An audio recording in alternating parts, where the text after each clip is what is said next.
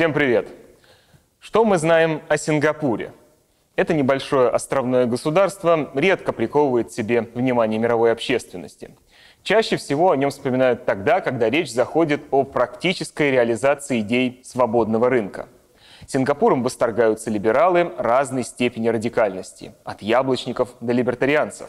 Его превозносят за низкие налоги, отсутствие коррупции, честные суды, высококонкурентную среду, благоприятные условия для ведения бизнеса, защиту прав частной собственности, привлекательность для иностранных инвестиций и многое другое. Утверждается, что в Сингапуре реализован священный принцип невмешательства государства в экономику – это позволило максимально проявить себя силам рыночного саморегулирования. Атлант, наконец, расправил плечи и вознес в прошлом бедную, отсталую и лишенную природных ресурсов страну на вершину экономического Олимпа. Однако анализ экономического устройства Сингапура приводит к противоположным выводам, которые лишают либералов одного из любимых аргументов в идеологических баталиях с оппонентами – Итак, Сингапур – государство Юго-Восточной Азии с численностью населения менее 6 миллионов человек. По формальным критериям экономика Сингапура относится к категории развитых.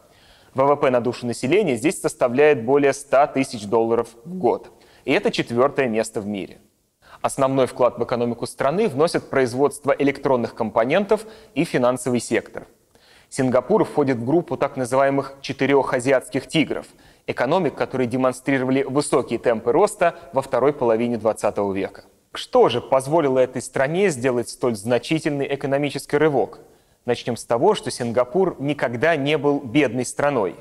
Да, его экономическое развитие отставало от передовых капиталистических стран, но по показателю ВВП на душу населения в середине 20 века Сингапур опережал, например, Испанию и Португалию, а уж тем более своих соседей по Азиатско-Тихоокеанскому региону.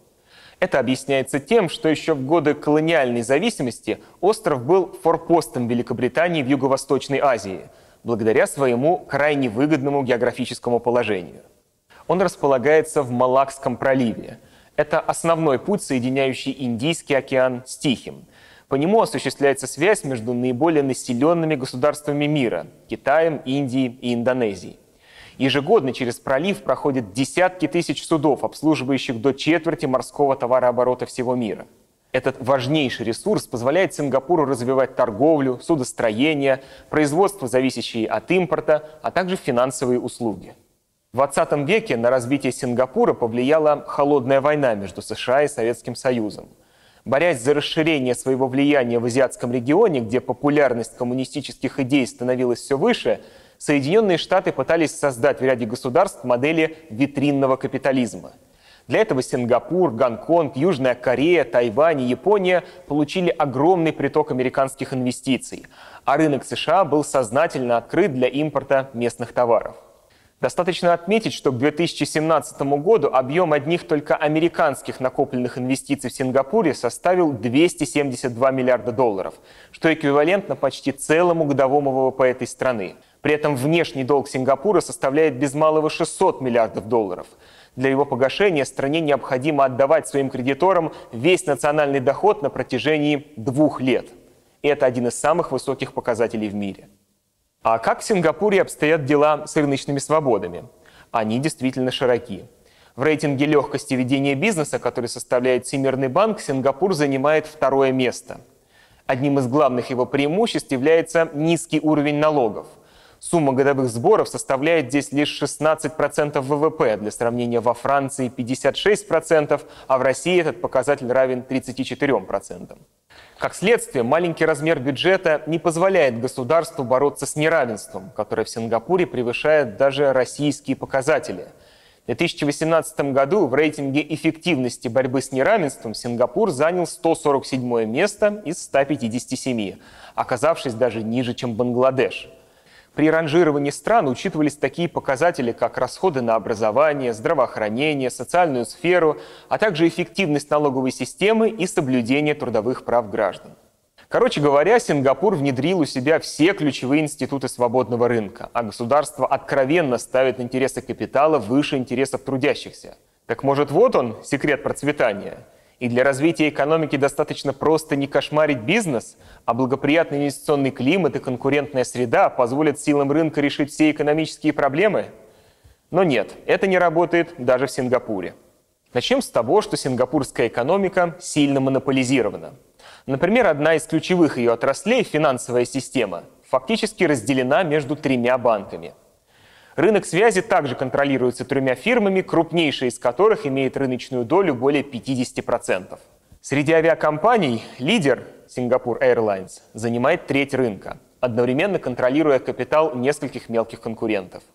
Рынок табачных изделий также поделен между несколькими крупнейшими компаниями, и такие примеры являются скорее правилом, чем исключением. Но все они меркнут на фоне одного важного факта. Собственником большинства отраслевых лидеров в экономике Сингапура является крупнейшая в Азии инвестиционная компания Temasek. В ее портфель входят ценные бумаги на сумму в 230 миллиардов американских долларов в банковском секторе, телекоммуникациях, инфраструктуре, СМИ, транспорте, обороне, судостроении и недвижимости, которые формируют около 60% ВВП страны. А единственным собственником этого финансового гиганта является государство. Кроме того, у местного правительства в распоряжении есть еще один суверенный фонд размером в 360 миллиардов долларов, инвестированных в финансовый сектор, производство и инфраструктуру. Так, 80% граждан страны проживают в квартирах, построенных благодаря государственным инвестициям. А как иначе, ведь все земельные ресурсы Сингапура также находятся в собственности государства – Таким образом, совокупный объем двух фондов под государственным контролем соразмерен с двумя годовыми ВВП страны. Вот вам и рыночные свободы. Впрочем, это, конечно, не означает, что в экономике Сингапура господствует общественный сектор. Даже само правительство именует фонд Тимосек привилегированной частной компанией, прибыль которой распределяется по-капиталистически. Судя по скромным размерам сингапурского бюджета и высокому уровню общественного неравенства – он не становится инструментом сглаживания социально-экономических противоречий. В общем, вся эта картина очень напоминает сюжет русской народной сказки «Каша из топора». В экономической модели Сингапура на первый взгляд действительно найдется немало элементов свободного рынка. Однако для того, чтобы достичь положительного эффекта, к нему нужно добавить множество ингредиентов – выгодное географическое положение, огромные иностранные инвестиции и внешний долг, расчищенный доступ на зарубежные рынки, централизацию капитала, социальное неравенство и активное государственное участие в управлении активами. Но тогда на выходе мы получим блюдо, в котором рыночный ингредиент является малозначимым и совершенно лишним.